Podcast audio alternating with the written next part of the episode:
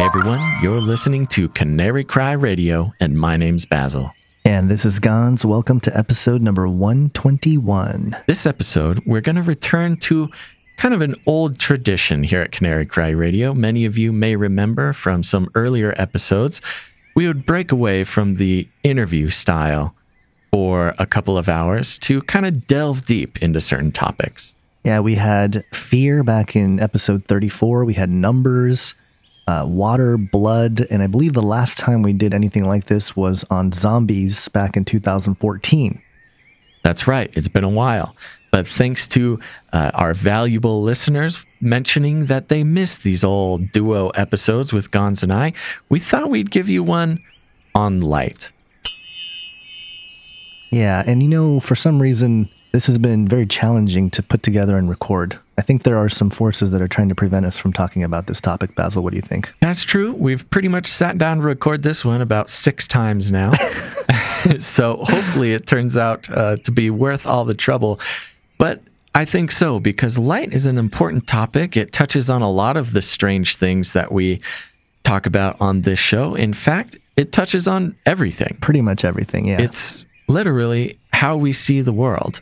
And I think a lot of times we take it for granted. Yeah, we can probably just change the name of the podcast to Canary Light Radio and just talk about light forever because there's so many things related to light. I mean, we can't see anything without light, Basil. Yeah, we might need to check with our PR people about the name change, but but it's true. So, we hope you guys enjoy this episode as we delve deep into the subject of light.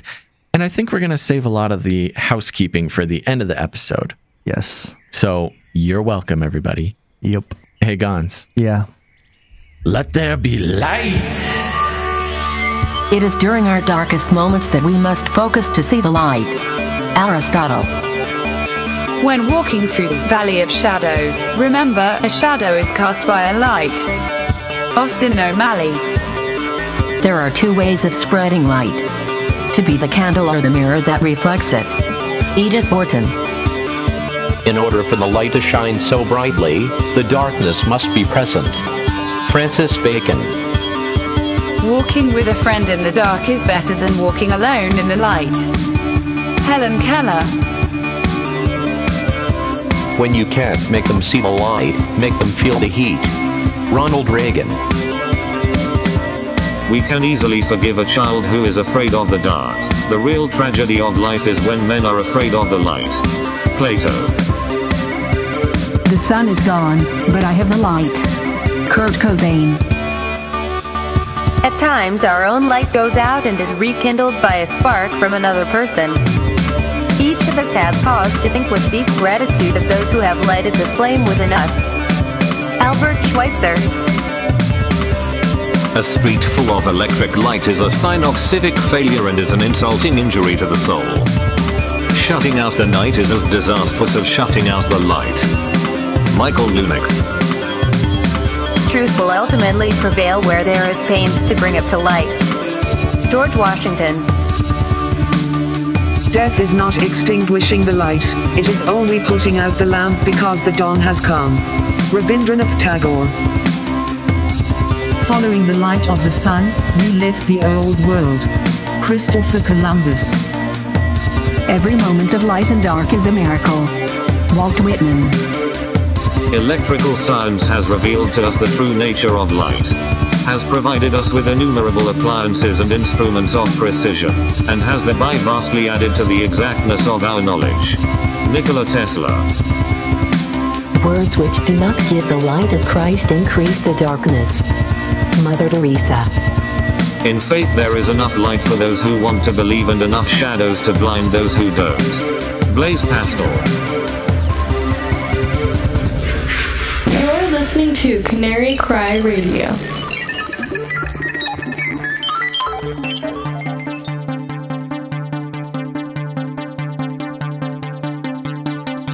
It's the thing that God creates in the first chapter of Genesis, and it's the thing that characterizes a restored creation in the final chapter of the book of Revelation. It's light, Basil.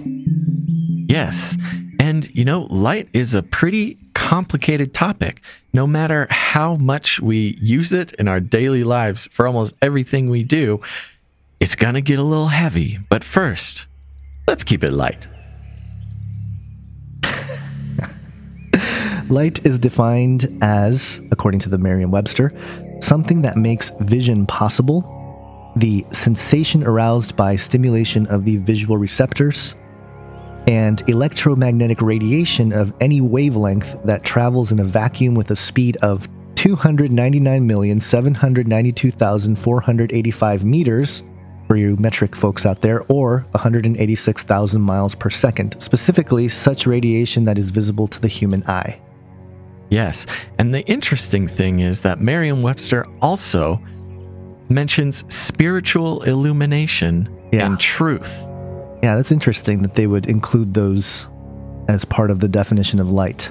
It's very interesting, but I don't think surprising for those of us Yeah. who listen to or speak on this podcast. But we'll Yeah. get into that a little bit later. Yeah.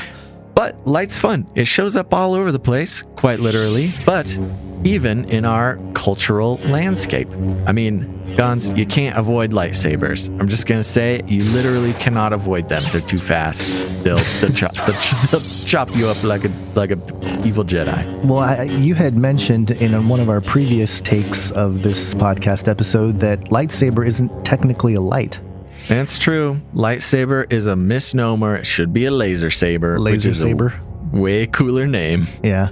Well, there's also coming from the same uh, thing there with Star Wars. You have light speed.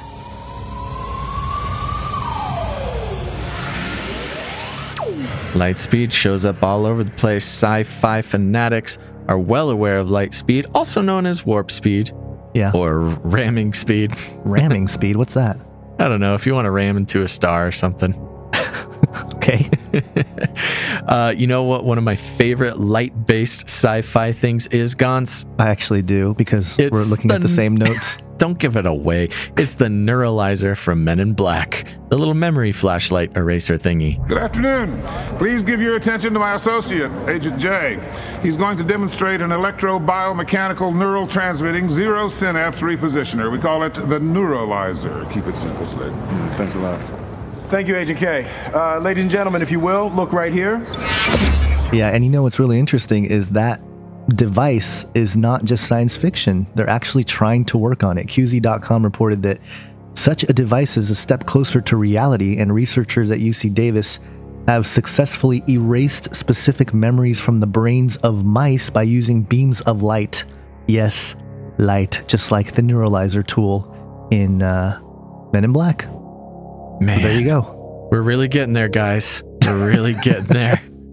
just a tease for some of the intense stuff that we are going to get into later. But Yeah. there's also, um, have you seen Death Note, Basil?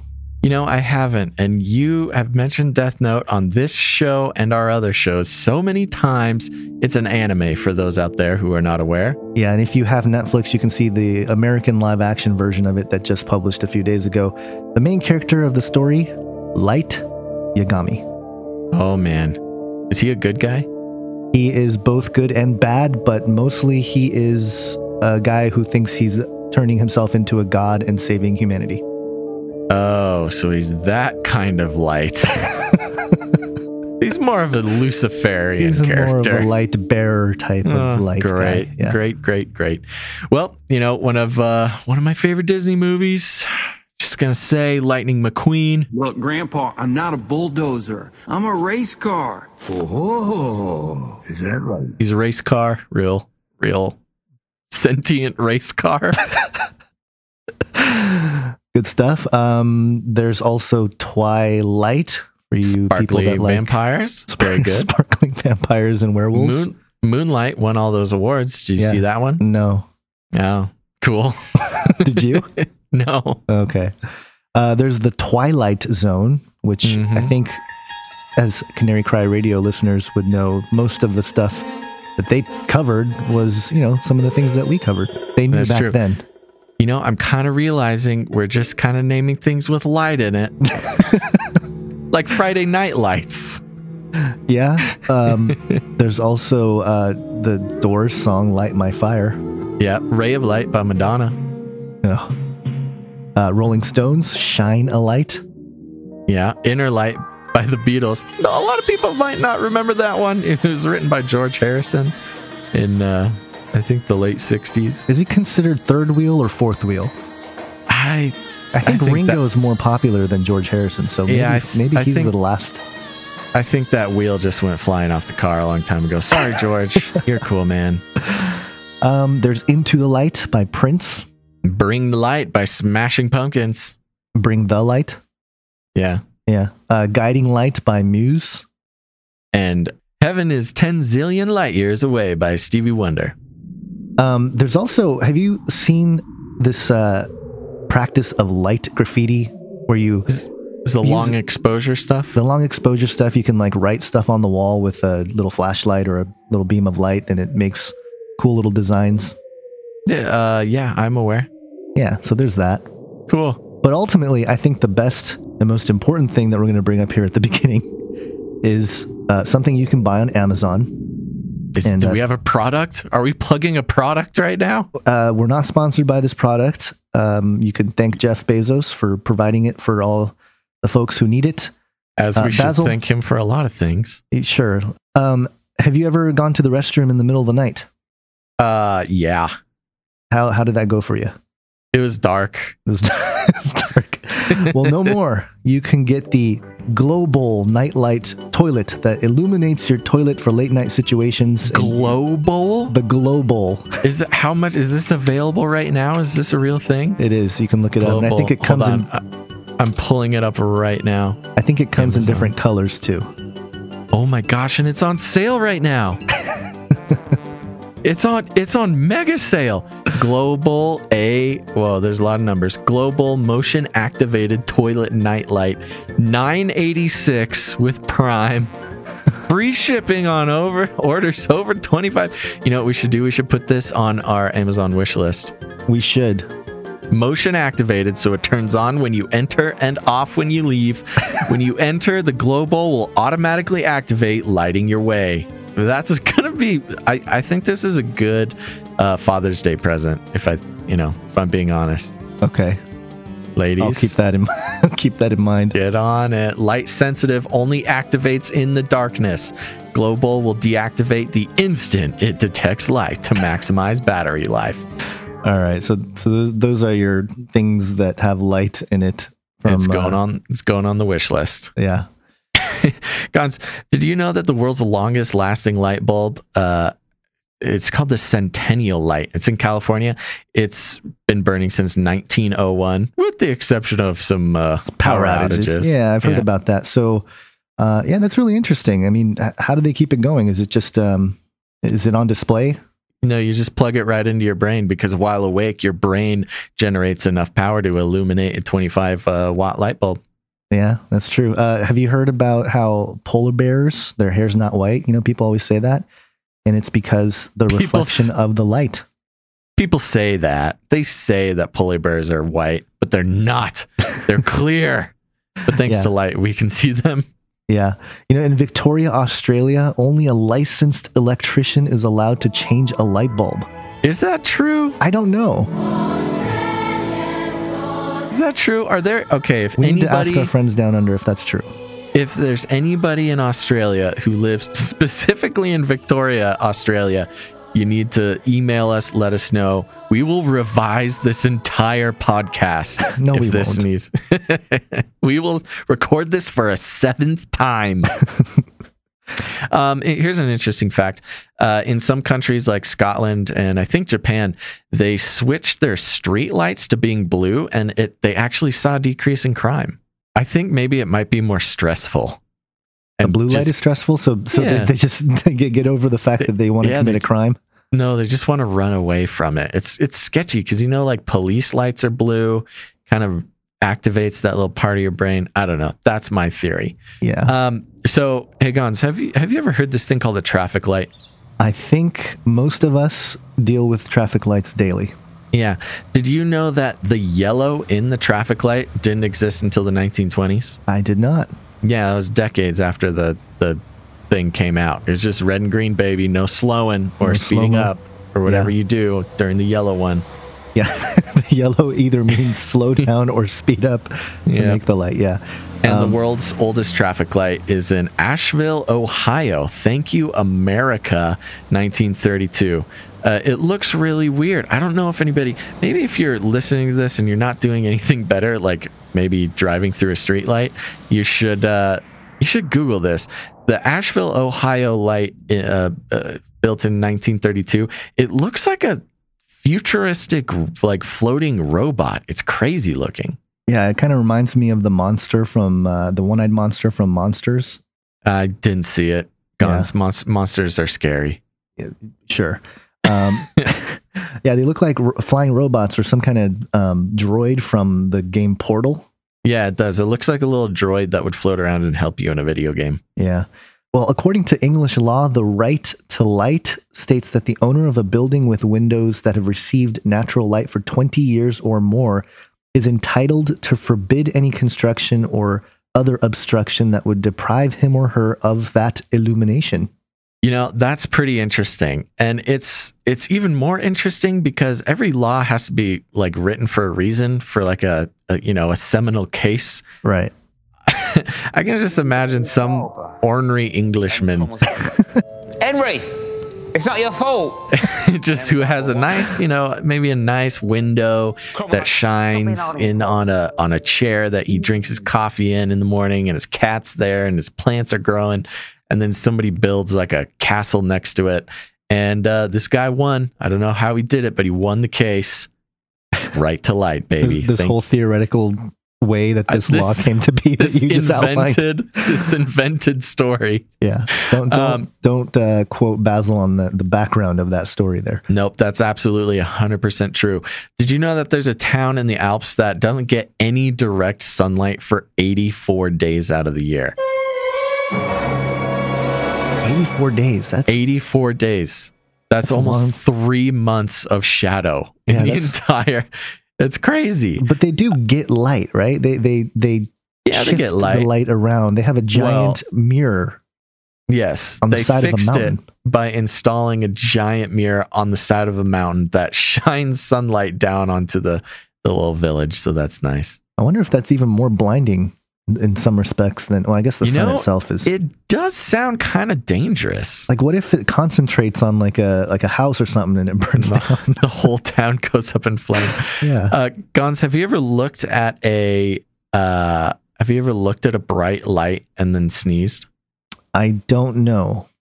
I don't think I have, but 18 to 23 percent of the population has photo sneeze reflex, where they sneeze when they look at a bright light.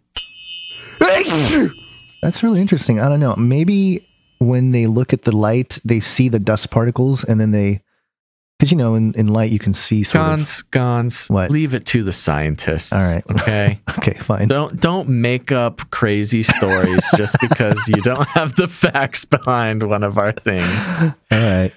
All right. Well, I think that's enough nonsense. Uh, Yeah. You want to get? in- You want to talk science for a little bit? Let's let's talk science. You lead the way there. The science of light. Okay. Well, let's let's start at the very beginning. In case you didn't know, light is actually just a small expression, a small manifestation, if you will, of the electromagnetic spectrum. Yes, that's right. The electromagnetic spectrum, something that is so integral to life in our universe that uh, a lot of us don't really think about it. The speed of light, as you said, is a little over 180,000 miles per second. Got to remember the per second. A lot of people don't remember that. But the fascinating thing about this electromagnetic spectrum is, as far as we know, it goes in an infinite amount up the spectrum and an infinite amount down the spectrum. And right in the very middle, a very tiny little sliver of this spectrum is what we call visible light. And that's where you get your purples and your blues and your greens and your yellows and your oranges and your reds. But down on the blue side, the purple side, if you keep going past that visible light, you get ultraviolet rays, you get X rays, you get cosmic rays and gamma rays. And we don't know anything past that currently we're only able to measure cosmic and gamma rays on that side of the spectrum, but we have no reason to believe that that spectrum ends. Now, conversely, on the other side, on the red side, you have infrared, you have heat itself, you have radio waves. And as far as we can tell, it doesn't stop.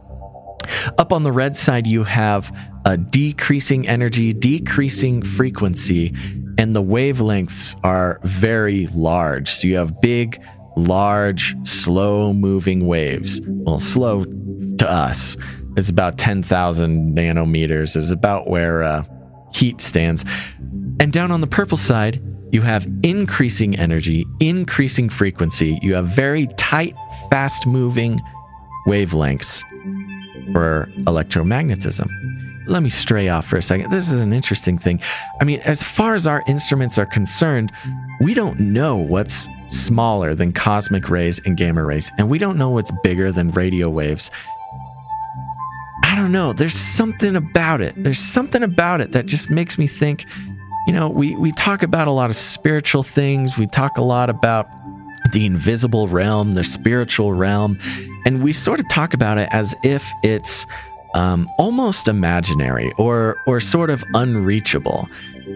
But the fact of the matter is, it could be happening all around us. It could be happening through us, inside of us, passing through us, or on top of us. But if it's happening in a part of the electromagnetic spectrum that we are unable to see, and remember, we're we're only able to see just the tiniest fraction of this scale. I mean, it gives a whole new realistic sort of I get goosebumps when I start thinking about it.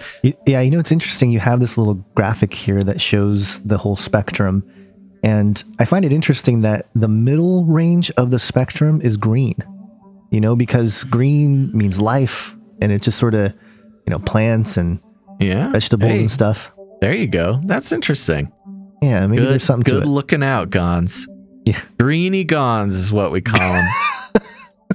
now, here's something just to keep in mind as we're talking about this. And many of you deep thinkers out there may have already spent way too much time tripping out on this, but just for those who may need a reminder, when we look around the world around us and maybe we see a chair or a water bottle or uh, my stapler, which is gold, um, pure gold. Pure gold. Do you have a pure gold stapler?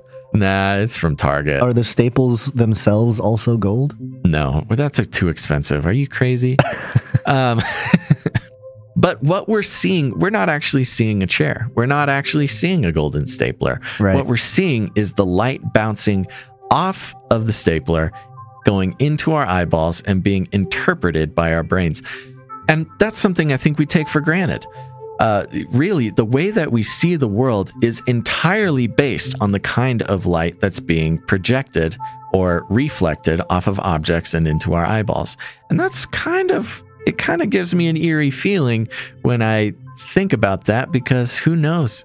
There's a lot of light tricks you can play to fool people. And sometimes I wonder if I can even trust my own eyeballs and their interpretation of electromagnetic waves. Right. Well, did you know that all humans actually have the ability to see ultraviolet light, but it's passively filtered out of the eye's lens. But there are certain people who undergo surgery to remove that lens and they can detect ultraviolet light.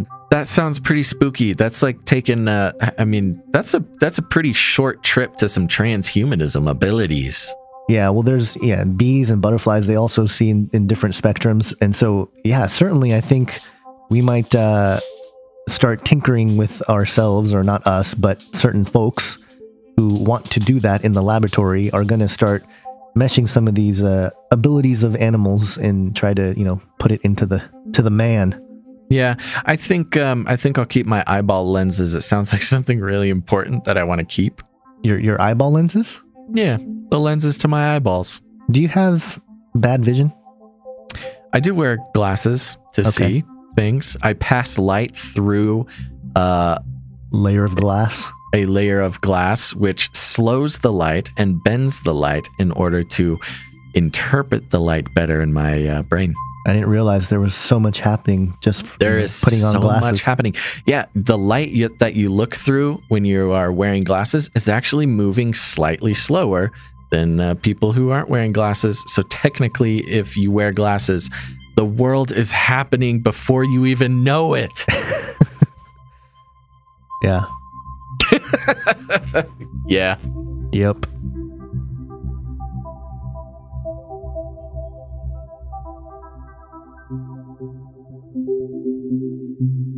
Well, have you heard about Billion Suns, Gons? Um, I have heard something. Ab- Here's an even better question, Gons. Okay. Have you ever stared at the sun? uh, no, I have not. Okay. Well, if you ever go out and stare at the sun, this experiment was a billion times that. Right. There was a report that was published on the Independent. Billion suns, scientists create brightest light ever produced on Earth. At least uh, that's what they think. Uh, unimaginably strong laser beam acts like an X ray that could be used to spot tiny fractures and tumors in the body that would otherwise be missed. So, uh, you know, shoot those laser beams at the body so they can figure out what's wrong with you. This brings up a good point that uh, what we are able to see when we look at the chair, the definition we see in the chair, the color we see of the chair, and even uh, how deep we can see into the layers of the chair is all based around the light that we shine at the chair. Depending on how bright that light is, what color it is, uh, what wavelength it's moving, it's going to change exactly what we see in the chair. So, what they have here is a crazy bright light that is so bright that you can basically see through things. Right. I mean, I used to do that as a kid. I used to put a flashlight, you know, up to my hand or something, and you can sort of see Yeah. the bones in your hands and whatnot. But this is uh, times a billion or more than that. Right. So when a light hits an object, a photon will bounce off off of it and bounce into your eyeball. That's what makes you see it. With this light that they created, instead of one photon bouncing off and going into your eyeball, you get a thousand photons bouncing off into your eyeball, which is going to destroy your eyeball. So be careful about that. Yeah. Well, you know, maybe they'll figure out ways to see into other dimensions as well with this super high boom. Oh no, that's probably is what they're going to do. That's probably what they're trying to do at CERN. But anyway, getting ahead of ourselves there. Um, how do they measure light? Well, measuring light is interesting. One of the most interesting experiments and ways that we view the universe around us is something called blue shift and red shift. Have you heard about this, Gons? I have, yeah. Yes. So, what scientists have done when they look out into the universe, we see stars and other celestial bodies. And recently, we've come to the conclusion, recently, within the past hundred years, we've come to the conclusion that the universe is growing, ever expanding. Which is kind of creepy and kind of blows your mind to think about. Don't think about it too hard right now. You'll get distracted. You'll miss some of the cool stuff. But late at night, when you have nothing else to worry your mind, just think about the universe getting bigger and bigger infinitely. Uh, but the way that they figure that out, now remember, the red side of the spectrum is the big, slow moving side of the spectrum. The blue side of the spectrum is the small, fast moving part of the spectrum. When scientists look out into the universe, most stars and celestial beings look red. That's kind of what you think of when you look up into the star, uh, into the stars. You kind of think, oh, The red stars. or orange, the stars. And that's because when a light source moves away from an observer, it's actually slowing down the rate that it takes the light to get to the observer. So that, therefore, the light that makes it to the observer, like your eyeball or a telescope or something, is going to look more red. Now, if a source of light is moving closer to an observer, it's going to look blue because the light waves are actually having to travel less distance, increasingly less distance over time, which then shifts all the light to blue. Now, when we look up into the sky, most celestial bodies look red to our instruments, which leads us to the conclusion that the universe is ever expanding. And scientists even think that uh, someday there won't even be stars in the sky because they'll be moving away from us too fast for the light to ever reach us. There's just going to be light moving forever. It's it's kind of trippy. Sorry, I have a farting baby. Can we leave that in the podcast? Uh, if you'd like to, sure. Gons, you got any light science for me? Yeah, well, in 1999, a Harvard physicist, Lene Hau, was able to slow down light to 17 meters per second. And in 2001, was able to stop light completely. That's humongous. I mean, that's that's a huge breakthrough. And if I remember correctly, it had something to do with magnets and very low temperatures. So they were able to kind of suspend it. Is that what it is? Yep, and actually, it's it's a little disputed uh, if it actually counts. A, a, lot of people have tried doing the same thing, but as uh, as far as we're concerned on this episode, yes, they stopped light at Harvard. Yes, well, I can stop light too with my hand, putting it because in you're front. Super bad. Yes, yes, but this was a very fascinating experiment, and um, did show that light is not invincible.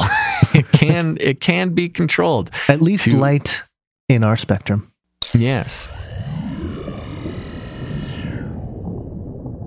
When passing sound waves through an air bubble immersed in water, it presents a rather unusual occurrence. Light. And if you collapse an underwater bubble with a sound wave, a light is produced and nobody knows why. You know, that's actually a fact I remember talking about in the sound episode. Yeah. Yeah, so that's very interesting. Yep, it, it turns out when there's a lot of things that happen in the universe that we have no idea why light is created. Gons, have you ever heard of the double slit experiment?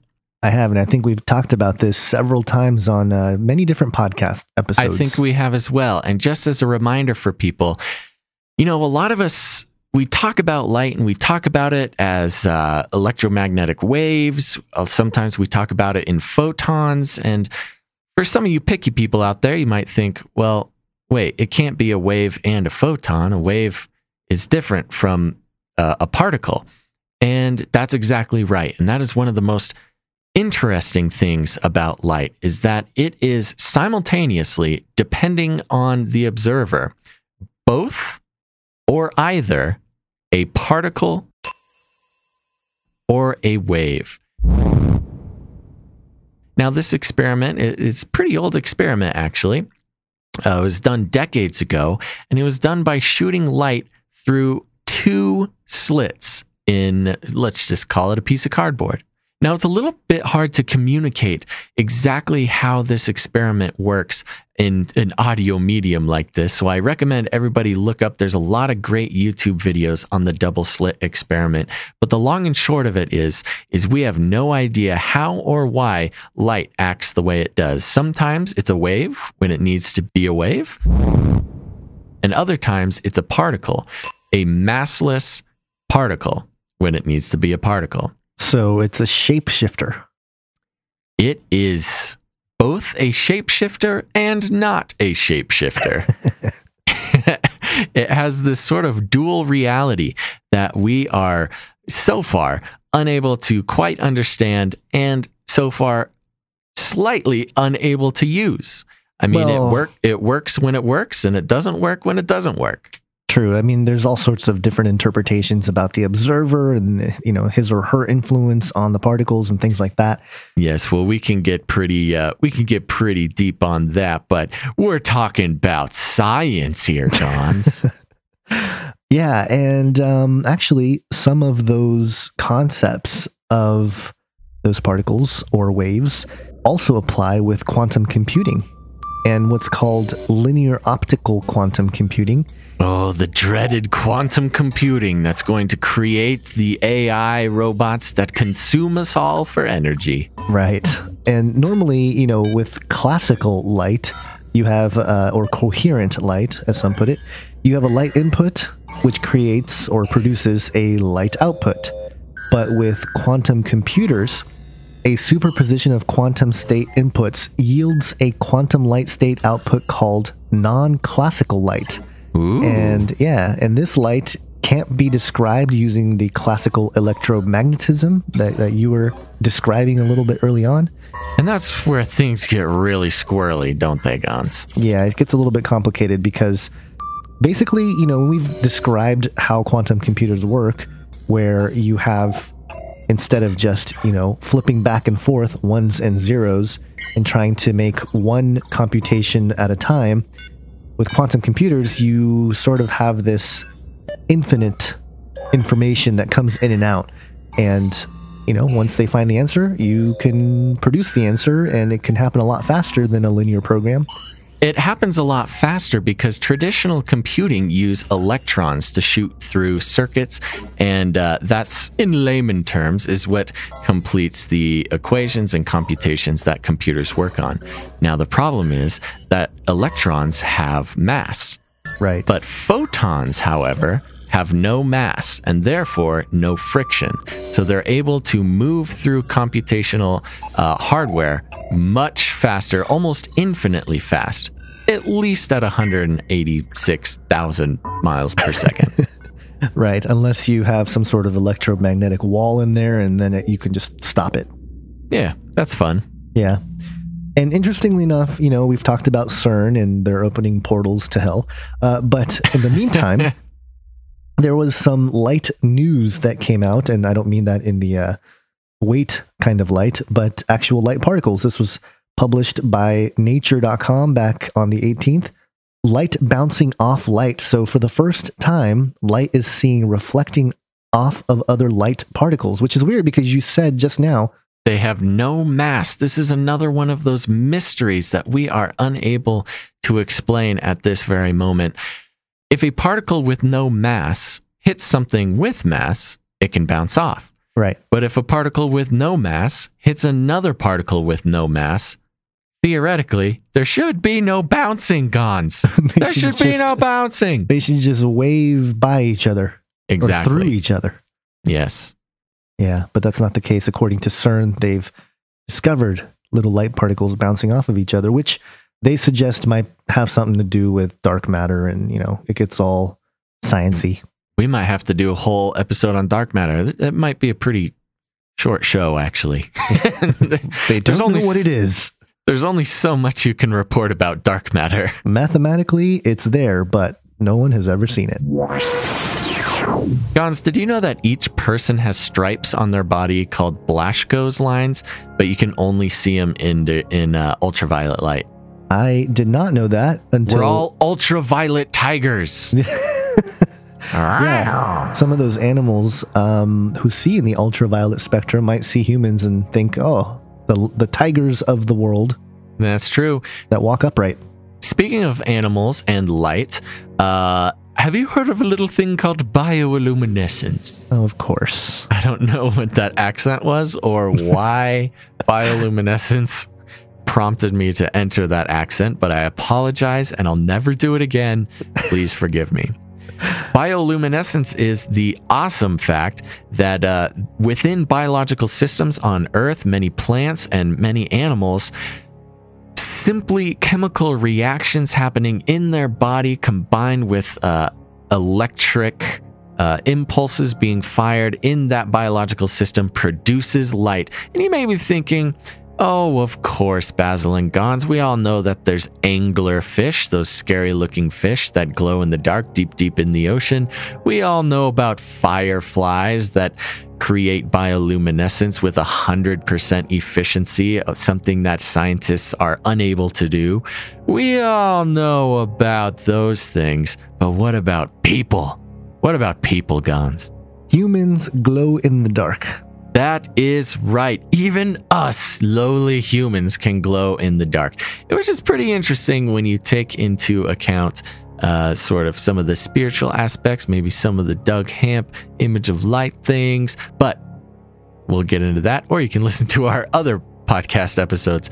But yes, it's true. Humans glow in the dark. Amazing pictures of glittering human bodies have been released by Japanese scientists who have captured the first ever images of human bioluminescence.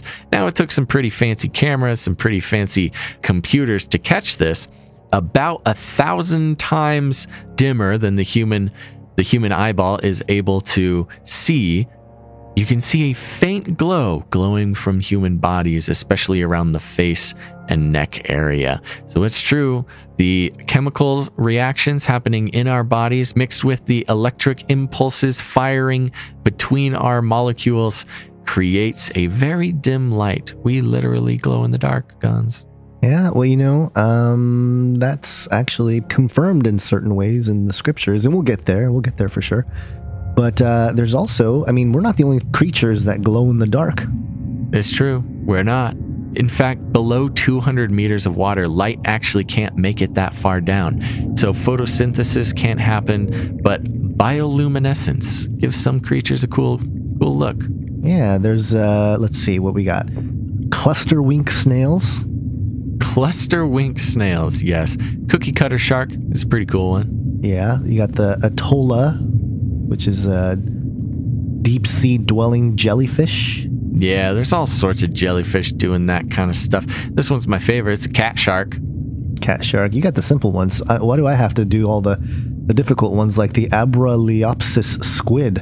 I don't know, man. Work harder, not smarter. kind of like the pinecone fish. Or the uh, Tomopteris, which is a sea worm, and a poly. Uh, I'm not going to even try that. I'm pretty sure you're making these up now. Yeah, it makes a yellow light. But going back to humans, Gons. Wait a minute. Hold on. We can't. We can't What? go on without mentioning the vampire squid. Or did you already do that? no, but yes, we can mention the, the vampire squid. Yeah, the vampire squid Cool. fires a gooey cloud of bioluminescent mucus when it is frightened. I bet that looks pretty cool Actually, and yeah. Pretty distracting from uh, predators. Sure. Gons. And here's something that's uh, a little bit crazier, actually, and has got it's got a, it raises a lot of questions. This came out last year, actually, that scientists witnessed a flash of light during human conception. Did you hear about this? Have you heard about this?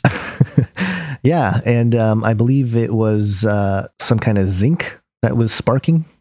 Yeah, well, it's certainly uh they think it's a chemical reaction. They're not 100% sure, but they, they think it was a chemical reaction happening uh, as the uh, sperm was entering the egg, breaking through the wall.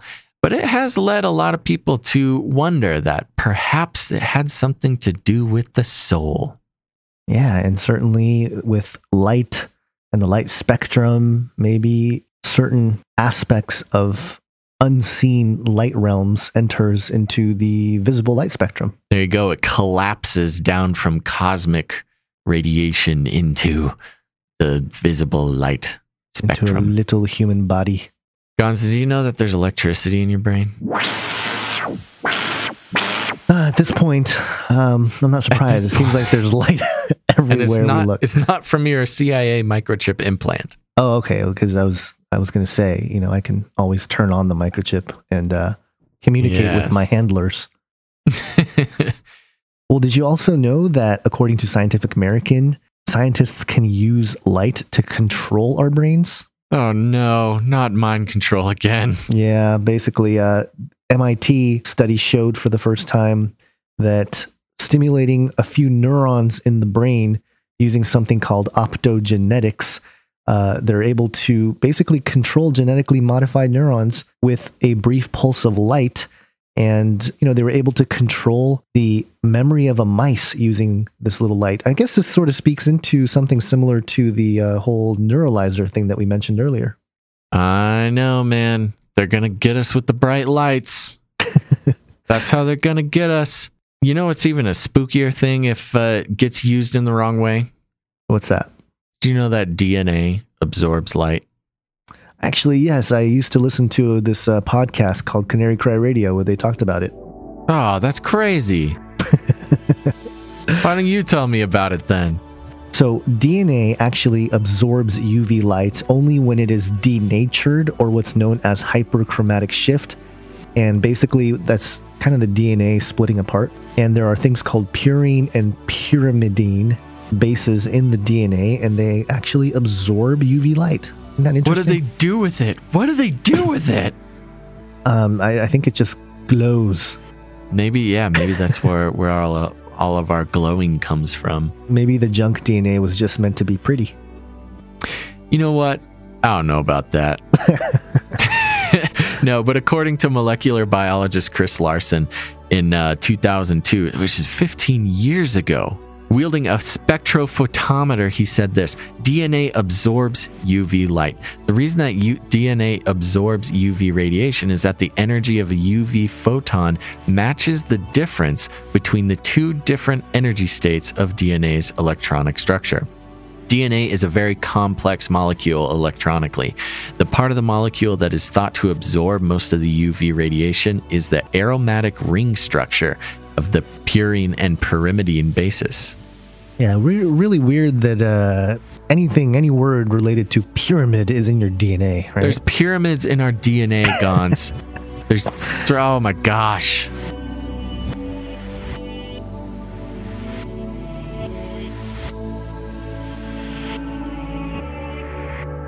So, really, you know, it's funny because scientists are seeing that yes, DNA absorbs light and emits light, kind of like a glow stick, right? And we've talked about that. If you leave a glow stick out in the sun, it absorbs all that light and then you bring it into a dark place and it glows. And, you know, what's the purpose of that? Well, it just seems like some of the things we read about in the Bible reflect this reality that scientists are just starting to discover. And it reminds me of a Jastrow quote. And actually, uh, this is Robert Jastrow. He uh, really summarizes, I think, everything that we talked about here, all the science that's being discussed and discovered. Here's what Jastrow said quote, At this moment, it seems as though science will never be able to raise the curtain on the mystery of creation. For the scientist who has lived by his faith in the power of reason, the story ends like a bad dream. He has scaled the mountain of ignorance. He is about to conquer the highest peak.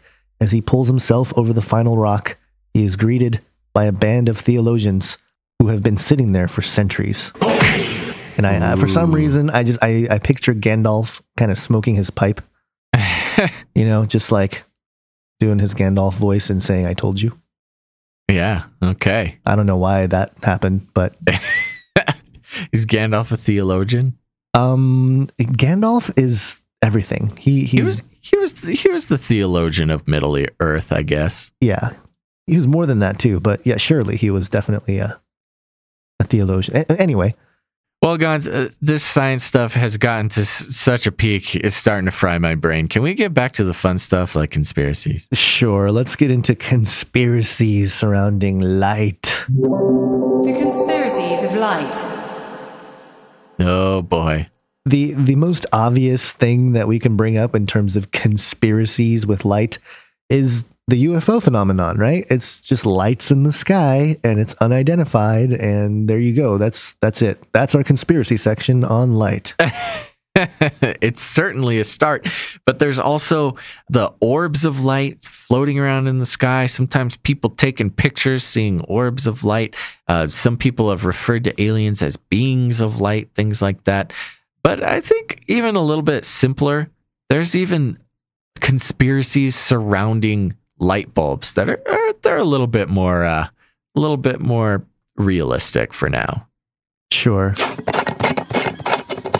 The light bulb conspiracy, which is uh it's an illuminating conspiracy theory. And um, Nice.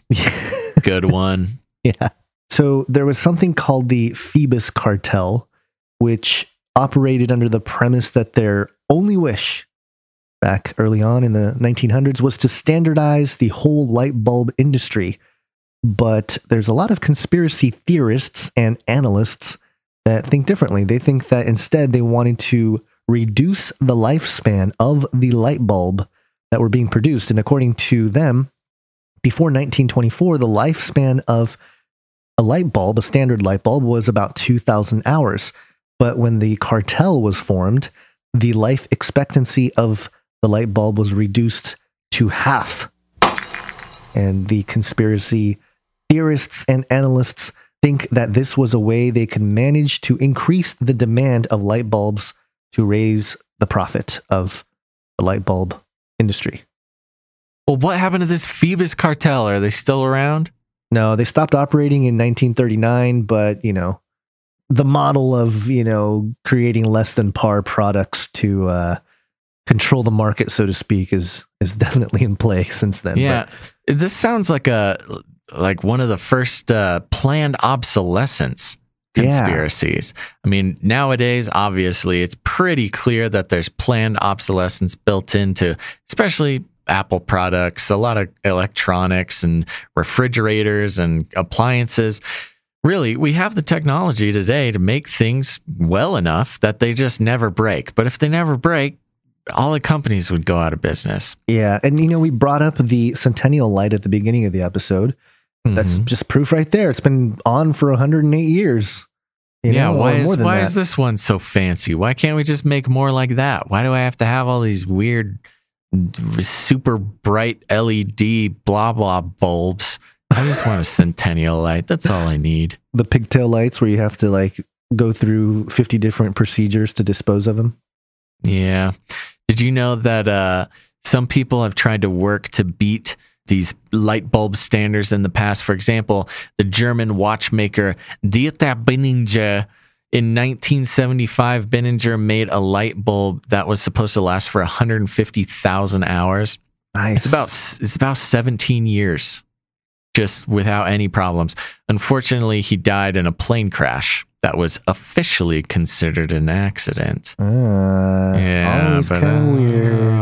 uh, always stay away from small aircraft, people, especially if you're trying to disrupt somebody's money making scheme. Yeah. Yeah. Well, this this kind of reminds us of the whole Tesla deal too, right? I mean, he figured out free energy, and you know, uh, Edison and the bankers wouldn't have it. Impossible. Yeah. Impossible. So, so that's you know what this is more of a real conspiracy, right? This isn't a That's theory. This is more of a fact, right? It, So, it's a consp, but it is a conspiracy. They conspired. right. Gons, you know, when we talk a lot about conspiracies, a lot of times it has to do with government and, you know, geopolitics and the military industrial complex.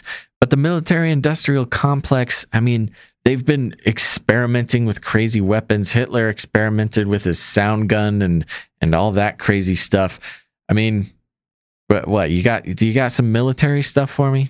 Yeah, you know, they've been trying to create light weapons, you know, lightning guns and things like that, which is weird because, you know, we don't really see that kind of stuff out in the open. We we see it in movies and stuff, but I think most people will be surprised to know that they were actually creating these light beam weapons way way back during the days of the Greek inventor Archimedes who used a great mirror or set of mirrors to set fire to a Roman ship.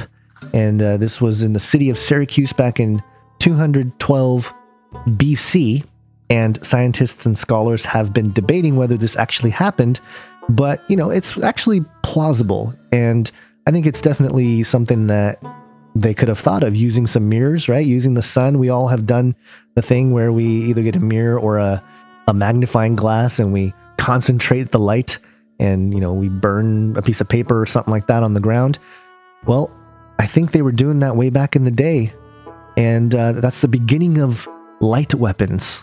Yeah, you know, it seems pretty fantastical, but really, uh, at that time, mirrors were uh, pretty much the one of the heights of technological process uh, Yeah. or progress. Sorry.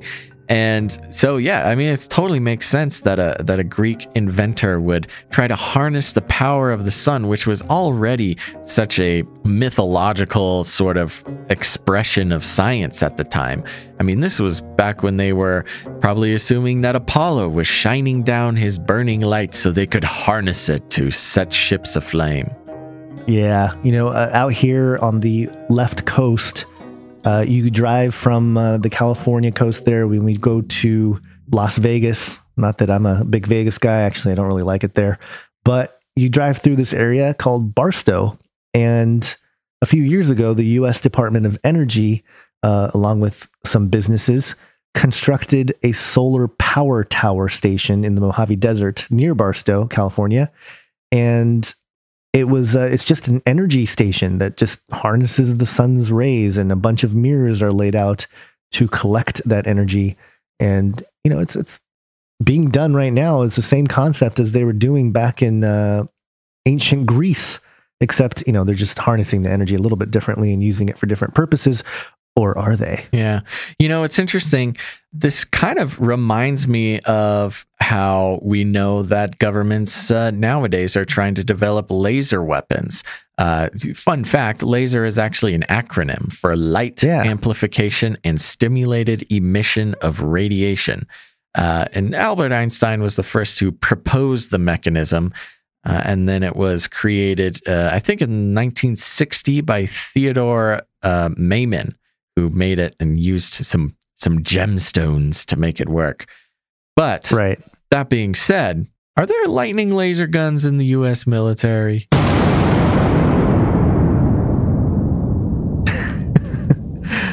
Um, officially, yes, Official story? Absolutely. absolutely. This was reported by the BBC back before they were fake news. Maybe I don't know. Maybe they were fake news then too.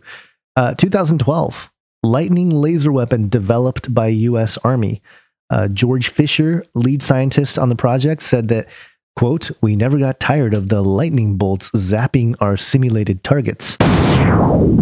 And uh, he went on to say, during the duration of the laser pulse, it can be putting out more than a large city needs, but the pulse only lasts for two trillionths of a second. Wow. So it's basically a lightning strike. I'm looking at a picture of it here, and they're just able to channel uh, more energy than a city needs into a Yeah. trillionth of a second. Sorry, Yeah. two trillionths of a second. That's Yeah, get it right. That's 50 billion watts. I mean, that Yep. would pretty much destroy anything it comes in contact with. Yeah, if you compare it, uh, a standard filament light bulb uses about 100 watts. So a billion watts, uh, that's a lot. 50 billion watts is even more. Yeah. Fischer goes on to say here if a laser beam is intense enough, its electromagnetic field is strong enough to rip electrons off of air molecules, creating plasma. This plasma is located along the path of the laser beam, so we can direct it wherever we want by moving a mirror. Classic mirror, classic Archimedes mirror. Oh man, it all goes back to the mirror. Yeah. Actually, you know, it's really interesting. Um, I actually did a little digging on the origin of mirrors, and it's an interesting study. I bet it is. There's a lot of weird esoteric stuff about mirrors too. But Yeah. you want to hear about something funny, Gons? What's that? Did you hear about the Pentagon's lightning gun? I, I did, yes. This is uh, very, very fascinating. A very interesting story that was published on Wired. And uh, the headline was Pentagon's lightning gun sold for scraps on eBay. Yeah. I actually made it a question. It's not a question in the title, but there was a time not long ago when the Pentagon sank tens of millions of dollars into remote controlled lightning guns that it hoped would fry insurgent bombs before they killed any more troops. And um, interestingly enough, uh, there was a guy. Uh, his name is Cody Oliver. He is just nonchalantly hanging out with, uh, you know, the creator of Tesla, Elon Musk. You know, and they were discussing what to do for the 2011 Burning Man, and um, you know, noble cause, right? To create some kind of art piece to, uh, you know, have at the Burning Man event there. So he goes on eBay and he finds a pair of Omnitech Robotics NGCM1 controllers. It's the kind of high end tech electronics that ordinarily sold for tens, if not hundreds of thousands of dollars. But Oliver found it on eBay for a thousand bucks. So he bought it and he had it shipped out to his little locale. And when he walked up to it, he noticed something weird. He noticed that there were buttons that said enable weapon and weapon on, and a giant red button that said stop. Can you imagine, Basil, if you uh, go on eBay and you buy something, you think it's uh, you know a cool little thing that you can use for uh, your your Burning Man centerpiece, and then you find out that it's a giant government laser weapon. well, what's the story? Why were they even selling the weapon on eBay? the funny thing is, he was able to figure out what it was because the protection or the encryption on the device that attaches to the, the machine was just so poorly done. There was no password on the gear. All he had to do when he jumped on was type in root and he can get into all the information. He found a string of code that said Ion pays bills equals true. And he discovered that Ion was a stock market symbol for Ionatron, which was a company that managed to convince Paul Wolfowitz, the deputy defense secretary during the early years of the George W. Bush administration, to give the firm $30 million for its bomb zapping laser gun. And it's shaped like a golf cart. And the remote controlled gins were supposed to use short pulse lasers to carve conductive channels in the air, and electricity could then be sent down those channels, frying bombs from a safe distance. I mean, it's a pretty intense weapon there that they're just dropping on eBay. yeah, it sounds like a like a Pentagon flop is what happened. Sounds like they created this weapon, gonna try to, you know, use it, and sounds like wh- whoever made it for them didn't do a very good job. Well, it, well, I mean, even worse. Okay, the, it might have failed sort of the protocol or, or what they were trying to do. However, in 2006, the Washington Post recounted two jinns were flown to Afghanistan, and according to the article, at one point, the kill switch failed and the device continued to fire bolts of electricity, and a steep mountain terrain and poor roads also proved difficult for the jinn, which kept rolling down the hill and flipping over. Yeah, that sounds like a literal flop, a literal Pentagon flop. So you, so you have a laser gun that rolls down hills. It's not very efficient in moving around, and the kill switch doesn't work. Yeah, that's that's a, that's a problem. That's, that's, so let's put it on eBay. Let's put it on eBay, and some guy can bring it to Burning Man. Yeah, so the Pentagon eventually soured on the gins, and uh, Ionatron lost most of its cash. It changed its name. Uh, it got wrapped up in some shareholder lawsuits and insider trading. It almost sounds um, like they were just funneling money.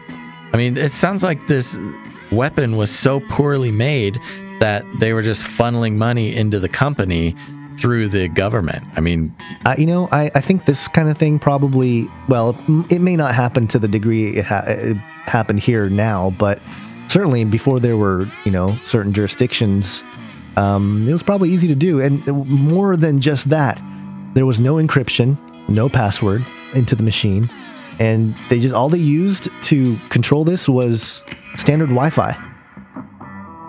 just a standard unprotected Wi Fi. Yep. So to control the weapon, an enemy could just log on to the Wi-Fi with no password and start controlling it. Yep. Probably why the kill switch stopped working. Yeah, and and the uh, there was actually a Linksys router that was attached to it, and for some reason the serial number was scratched off. And you know, this guy Oliver, being you know a, a guy who's, I guess I don't know, trying to do the right thing, he contacted the CEO of Omnitech Robotics, which was an Ionatron supplier. And, you know, just let him know, like, hey, you know, got this thing here, you know, machine. And um, the CEO, David Parrish, he quickly responded. Those systems were sold to Ionatron under NDA, non-disclosure agreement. If you openly disclose this type of information and violate NDA or copyrights, you and or Ionatron may be liable for infringement. Any use of the scrap parts you have is dangerous at your own risk and not authorized or supported by Omnitech, which is probably the right thing to do there. Um, you know, and so Oliver thought, eh, it's probably not worth using this thing to uh, create his little he, his little project. He washed his hands of his faulty Pentagon flop uh, lightning bolt weapon. Yeah. Um, but despite the fact, uh, you know, the U.S. military, the military industrial complex continues to pour millions into creating a lightning weapon, which we just reported seems to exist already. Yeah, well, it's only a matter of time. Only a matter of time before the lightning weapon makes its way onto the battlefield. Yeah, so just, you know, always keep an eye out on eBay for those failed government projects. Yeah. Now, Gons, as we slowly make our way from the conspiracy realm to the esoteric, uh, th- there's this interesting uh, thing we have on our notes here that I, I kind of wanted to ask you a few questions about. So, uh, Gons, have you heard of this guy, Jared Kushner? I have. He is the husband of uh, Ivanka Trump. Which is the daughter of our current president, who's apparently That's- a racist. Well, that's not what this podcast is about. No. Or isn't about. It's both particle and wave. Good one. Um, well, in the 666 building, there is a company called Lucent Technologies. And those who have listened to this podcast before are seeing a connection between Lucent and Lucifer, the light bringer. Well, Lucent Technologies has a headquarters in Murray Hill, and they have something called an anechoic chamber. Now, just a side note here Lucent Technologies, uh, their headquarters is in the shape of a pyramid, just something to note. But an anechoic chamber is an interesting technological feat.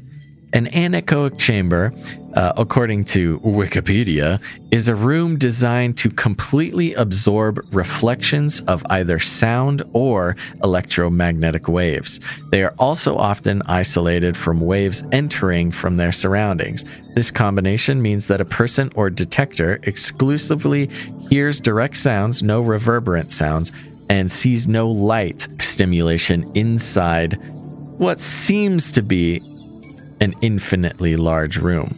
Now, this is interesting because uh, this particular anechoic chamber that they have also doesn't let uh, RF signals in, radio frequency in, or electromagnetic waves. So you, it's basically kind of reminds me of the chamber that uh, Dr. Xavier would go into to use his psychic powers to like see the universe. Right. Yeah, it is kind of similar. I mean, I, I don't know if the functionality from the science fiction is. Who knows, Gons? Who knows? It's in a pyramid. Yeah. Um, but yeah, it's a, it's an interesting an interesting thing to have, and you know this could be used for testing equipment. It can be used for uh, just getting away for a nice peaceful nap. But these anechoic chambers are, uh, I would assume, the most peaceful place on Earth. Yeah, they test uh, F 16 flight engines in there and stuff. It's pretty crazy. But even more, the technologies that are being developed are things like cellular tech, Wi Fi, Bluetooth, LTE, Microchips. and RFID microchips. Yeah, it's really oh, interesting. Oh boy! And So- may, well, you might be asking why are we talking about RFID chips on the light episode? Remember, it's all part of the electromagnetic spectrum. That's right. Yeah. So, Gons, we've alluded to some esoteric things involving light so far. So, why don't you walk us through a little bit of the oh so exciting esoteric references to light and things regarding it? Light for the esoteric. Right. And yeah, you know, we talk about, interestingly enough, we discuss the light bearer Lucifer quite a bit on this podcast. And, you know, we believe that that is actually the fallen one. Uh, but the narrative that a lot of esotericists hold is that Lucifer was the one who gave us life. And we've mentioned this person before, Helena Petrovna Blavatsky. She uh, actually her one of her books uh, was bedside reading for Hitler. So uh, Hitler was getting some of his ideas from Blavatsky. But she said in the Secret Doctrine, Lucifer represents life, thought, progress, civilization, liberty, independence. Lucifer is the logos, the serpent, the savior, and that's from page 171. You know, this was written over 100 years ago in the late 1800s. But it's just so weird because that whole sentiment is so popularized now and people don't realize it. Yeah, it's true. And uh, Lucifer, the light bringer, you know, is oftentimes is connected with Prometheus, who is, I believe, the Greek or Roman um, god or demigod who brought fire rebelled against the gods and brought fire down to humanity, which started them on their journey of technology and progress on this earth. And that's why a lot of people regard this Lucifer character as sort of like Helena said, the savior. Yeah, it's Now- really it's it's totally flipped. Yes. And it's interesting because biblically, Lucifer is the fallen one, called out by name, the one who fell from heaven for rebelling against God. And in the book, The Mysteries of Magic by Eliphas Levi, brother Eliphas Levi, he writes, quote, what is more absurd and more impious than to attribute the name of Lucifer to the devil? that is, to personified evil. The intellectual Lucifer is the spirit of intelligence and love. It is the paraclete, it is the Holy Spirit, while the physical Lucifer is the great agent of universal magnetism. Yikers. Yikers is correct. Yikers indeed. I mean, this is uh, this is pretty hardcore. I mean, it's it's directly opposed to what's written in the ancient text of the scriptures, and not only that, but it's I mean, it, it's completely opposite. It's It crazy. is. It's a diametrically opposed view, and it's also mentioned in The Secret Teachings of All Ages by 33 degree Freemason Manly P. Hall. He said that I hereby promise the great spirit Lucifer, prince of demons, that each year I will bring unto him a human soul to do with as it may please him. And in return, Lucifer promises to bestow upon me the treasures of the earth and fulfill my every desire for the length of my natural life. I mean, come on. That, that- does not not sound like the devil uh, offering you the kingdoms of the world for And it- worship. And it goes to say, if I fail to bring him each year the offering specified above, then my own soul shall be forfeit to him. And I mean, the, Signed in how- blood. Yeah. How can they say that Lucifer is the spirit of intelligence and love, the Holy Spirit, and the physical agent of universal magnetism, and then literally make oaths to Lucifer to bring him human souls? And if you uh, in to tr- trade human souls for every uh, treasure of the earth and fulfill every desire for the length of my natural life, I mean, they these people just talk in circles. If they call it love, and then at the same time requires blood sacrifice and is promised uh, earthly treasures. That is the exact biblical definition of Lucifer. Yeah, yeah, it's really interesting. And it is true that there is a biblical precedent that Lucifer or Satan uh, or the, you know, rebellious angel, cherubim, was once, you know, the exalted one, so to speak, or one that's supposed to look over creation, so to speak. I mean, there's that narrative. William Shakespeare once said, Angels are bright still, though the brightest fell, alluding to that whole concept Yeah. even Aleister Crowley, you know, and, I- and I'm hoping that some of this stuff, as we get through some of these quotes, speaks to some of the chaos and turmoil that we're seeing right now, actually, um, you know, in the politically charged world that we're living in. But uh, Aleister Crowley wrote in The Vision and the Voice with commentary and other papers, quote, I cling unto the burning aether like Lucifer that fell through the abyss, and by the fury of his flight kindled the air. And I am Belial, for having seen the rose upon thy breast, I have denied God. And I am Satan, I am Satan, I am cast out upon a burning crag, and the sea boils about the desolation thereof, and already the vultures gather and feast upon my flesh. Yikes. I mean, this is the guy that influenced Led Zeppelin and the Beatles and all of, you know, rock and roll and Yeah. Well, Jay Z quoting him and yeah. yeah.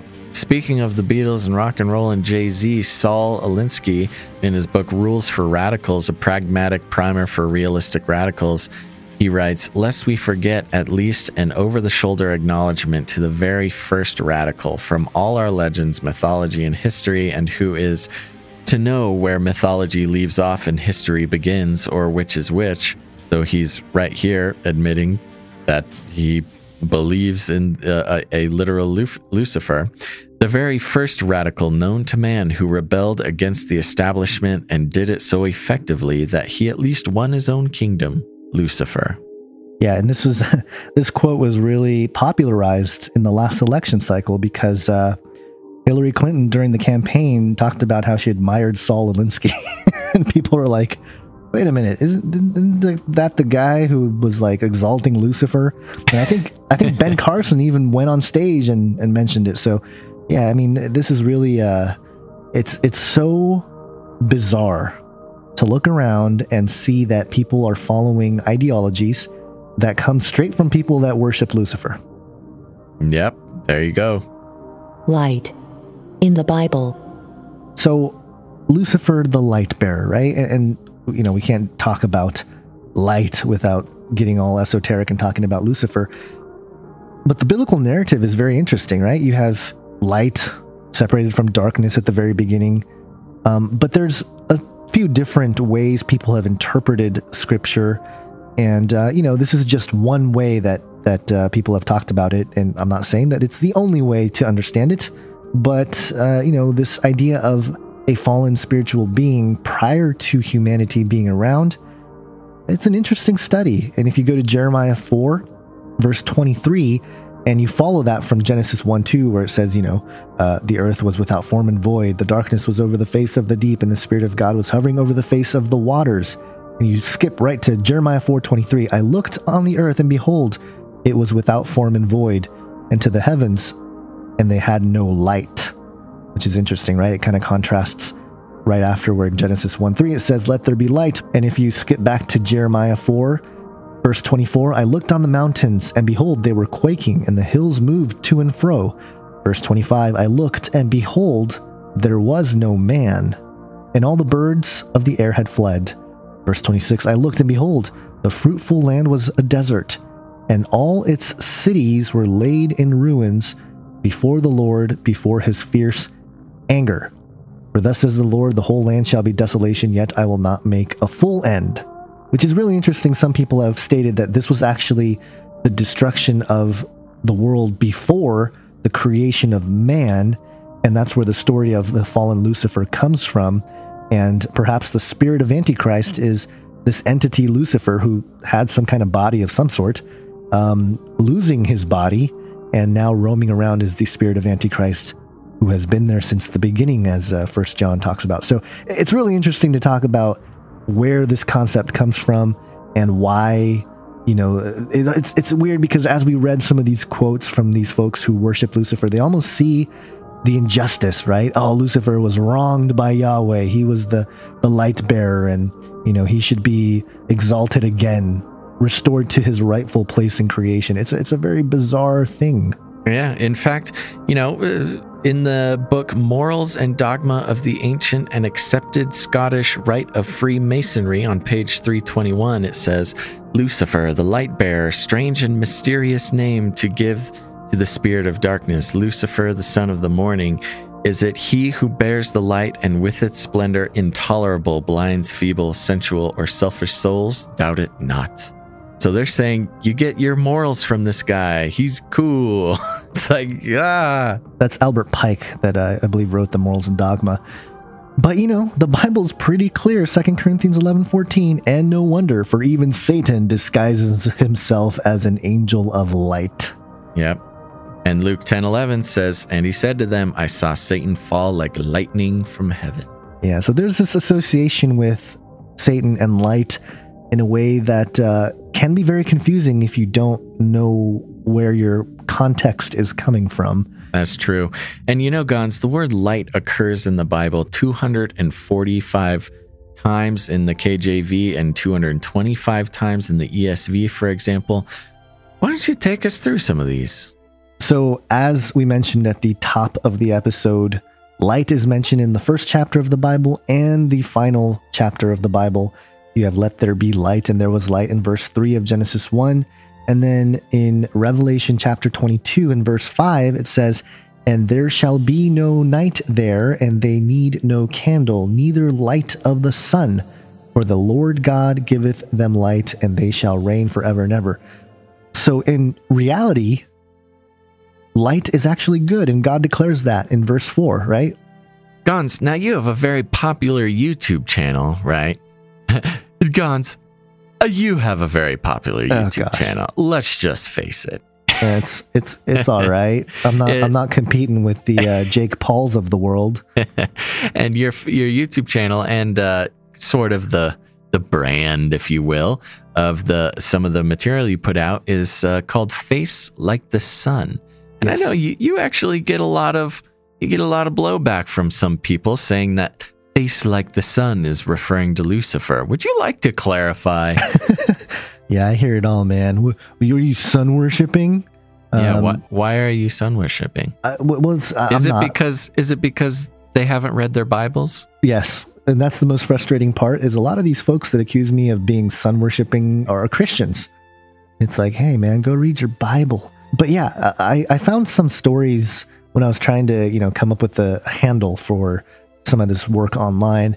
There was a couple stories that really resonated with me and I thought it was fascinating. So the first one was um, you know, Matthew 17, 2, where it talks about Jesus transfiguring on what we believe is Mount Hermon uh, where the Watchers came down, and he's kind of reclaiming that area. And his face shone like the sun, you know, and his garment was white as light. And you know, he, basically transfigured in front of um, some of his disciples there, and and he was glowing. And obviously, you know, people talk about it as, oh, it was just a metaphorical thing. I don't think so. I think something was going on. And the reason why I think this was actually a physical thing that happened, well, first off, we have the science to back it up now that DNA can absorb light and emit light, and that, you know, bioluminescence, human bodies and animals and stuff can glow. So that's not all that crazy. But there's a passage in Exodus, in Exodus 34. It's really interesting. This is where when Moses goes up to the mountain to uh, talk to God, he goes face to face with God, or, or he tries to anyway. He's in the presence of God. And he comes down, and here's what it says starting in verse 29. When Moses came down from Mount Sinai with the two tables of testimony in Moses' hand, when he came down from the mount, that Moses wist not that the skin of his face shone while he talked with him. Verse 30 And when Aaron and all the children of Israel saw Moses, behold, the skin of his face shone, and they were afraid to come nigh him or near him. Verse 35 And the children of Israel saw the face of Moses, and the skin of Moses' face shone, and Moses put a veil upon his face again until he went in to speak with him. Now, okay, so people have said, oh, this is just a metaphorical light because Moses was in the presence of God. Well, if that was the case, why did they put a bag on his head? There's a few times in the Bible when people were literally shining. And it's interesting to uh, talk about, as we did, the DNA absorbing light and the bioluminescence within the human body. And but obviously, those are uh, very dim most of the time. But something about coming in contact with uh, God or His angels or His angels activate um, that light, and it it shines out like a light bulb that hasn't been uh, developed with planned obsolescence. Yeah, and, and then in the New Testament in Acts 12 7, it says, And behold, an angel of the Lord stood next to him, and a light shone in the cell. He struck Peter on the side and woke him, saying, Get up quickly. And the chains fell off his hands. And this is when Peter, who's in prison, walks out of prison because the angels come and rescue him. And it's characterized with a light shining Yeah. in the cell. So th- there's something there. You're right. I think this whole electromagnetic spectrum thing there's a biblical precedence to it. Isn't that really interesting and kind of cool? It's really interesting. And not only were there stories of lights actually shining in the Bible, but also prophecies about how we will all shine one day. And uh, that's found in Isaiah 60 in verse 1 Arise, shine, for your light has come, and the glory of the Lord has risen upon you. Uh, verse 2 For behold, darkness shall cover the earth, and thick darkness the peoples, but the Lord will arise upon you, and his glory will be seen upon you. The nations shall come to your light, and the kings to the brightness of your rising. Lift up your eyes all around and see, they all gather together, they come to you. Your sons shall come from afar, and the daughters shall be carried on the hip. Then you shall see and be radiant. Your heart shall thrill and exult because the abundance of the sea shall be turned to you, the wealth of the nations shall come to you. And this was a prophecy uh, by Isaiah. And it's really, I mean, talking about people being bright as light. Now, you could take this in a in a metaphorical or sort of poetic context in that your light is just maybe your influence or your attitude or your countenance or something like that. Right. Uh, but we know that in the the end days, all sorts of crazy stuff is going to be happening. So I think more people uh, lighting up with their uh, sort of uh, God given bioluminescence is not fully out of the question.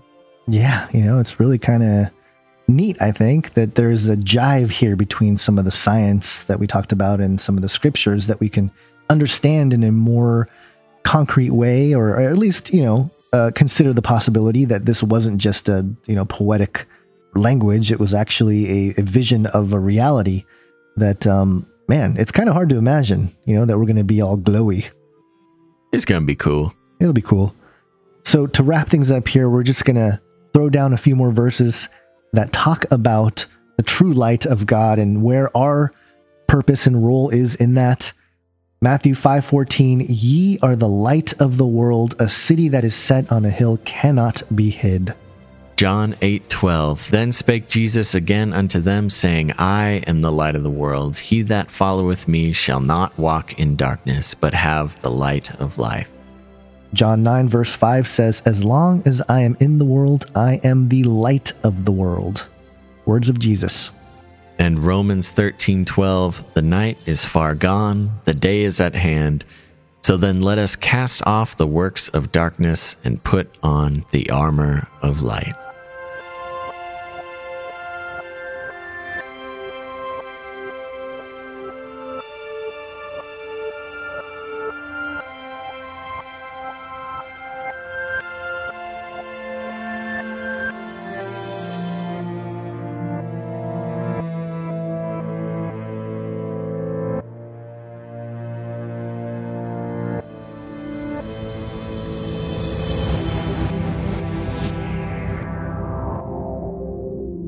Well, there you go, folks. Hope you enjoyed that. Gons, that wasn't too painful, was it?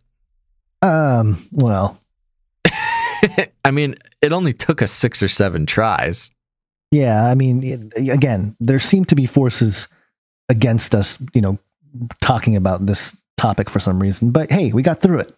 We certainly did. And if you guys enjoyed it, please let us know. You can email us at canarycryradio at gmail.com. If you haven't liked our Facebook page, you can head over to facebook.com slash canary cry radio where we post all of our material. We have Canary Cry News Talk. We have Canary Cry Radio. The Joy Spiracy Theory, my uh, podcast I do on the side, gets posted there. And Gons, you post your face like the sun stuff there, right? Yes, I try to anyway. I'm I'm, I'm kind of getting confused about what Facebook is doing. With just so many changes and We shall endure, Gons. We shall endure. Yeah.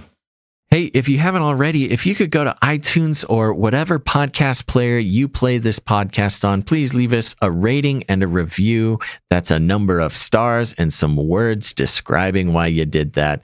And if you haven't subscribed to the podcast yet, go ahead and do it. And if you liked this type of podcast, this sort of a duo podcast, you can go check out our other episodes, like the water episode or the zombie episode. Um, that that is cool. And if you are feeling so led to support this ministry that we do, you can go to canarycryradio.com, click on the support tab, and there will be all sorts of options there that you could pledge a monthly gift. Or if commitment's not your thing, you can go ahead and give a one time gift as well. We are so appreciative of everybody who does that. It is the only reason we are able to continue doing these. And I got to let you know, in the coming months, we are getting ready to ramp up production and come out with a bunch more episodes. We have heard the cry, and now we are answering. And if you haven't checked out our other show, Canary Cry News Talk, quite yet, you should definitely do that. Now, I know what you're thinking.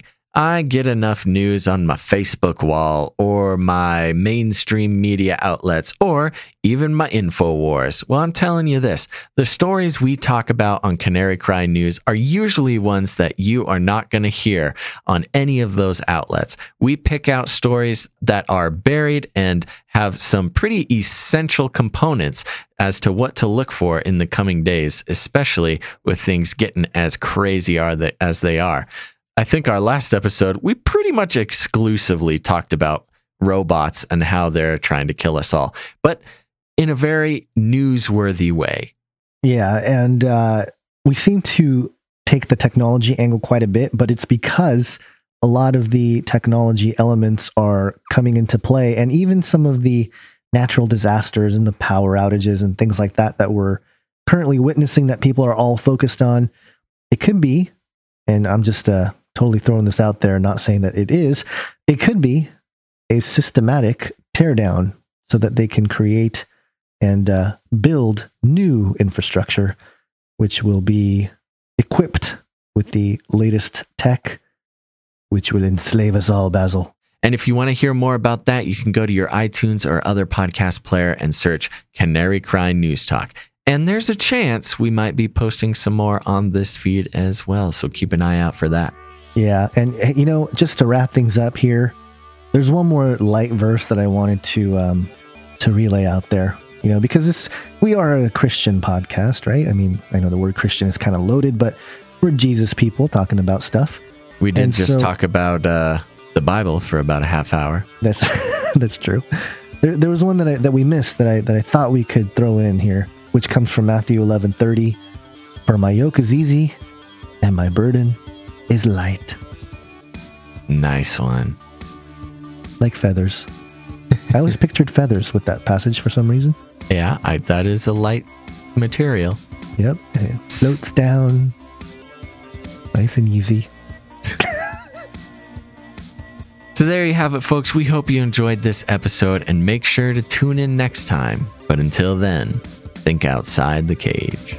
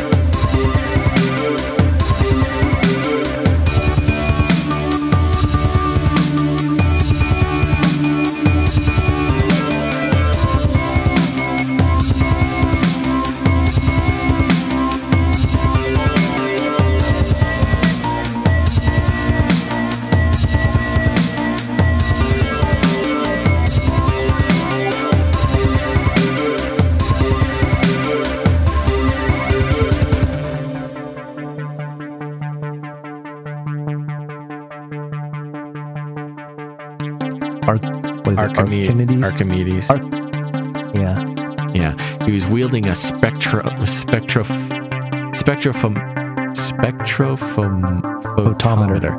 Okay. And also, GE's got uh, General Electric has been busted. Never mind, they were part of the Phoebus cartel. Yeah. Um. Yep. Okay. We're gonna move Well, on. guys. Sorry. We're gonna move Well, from Gons,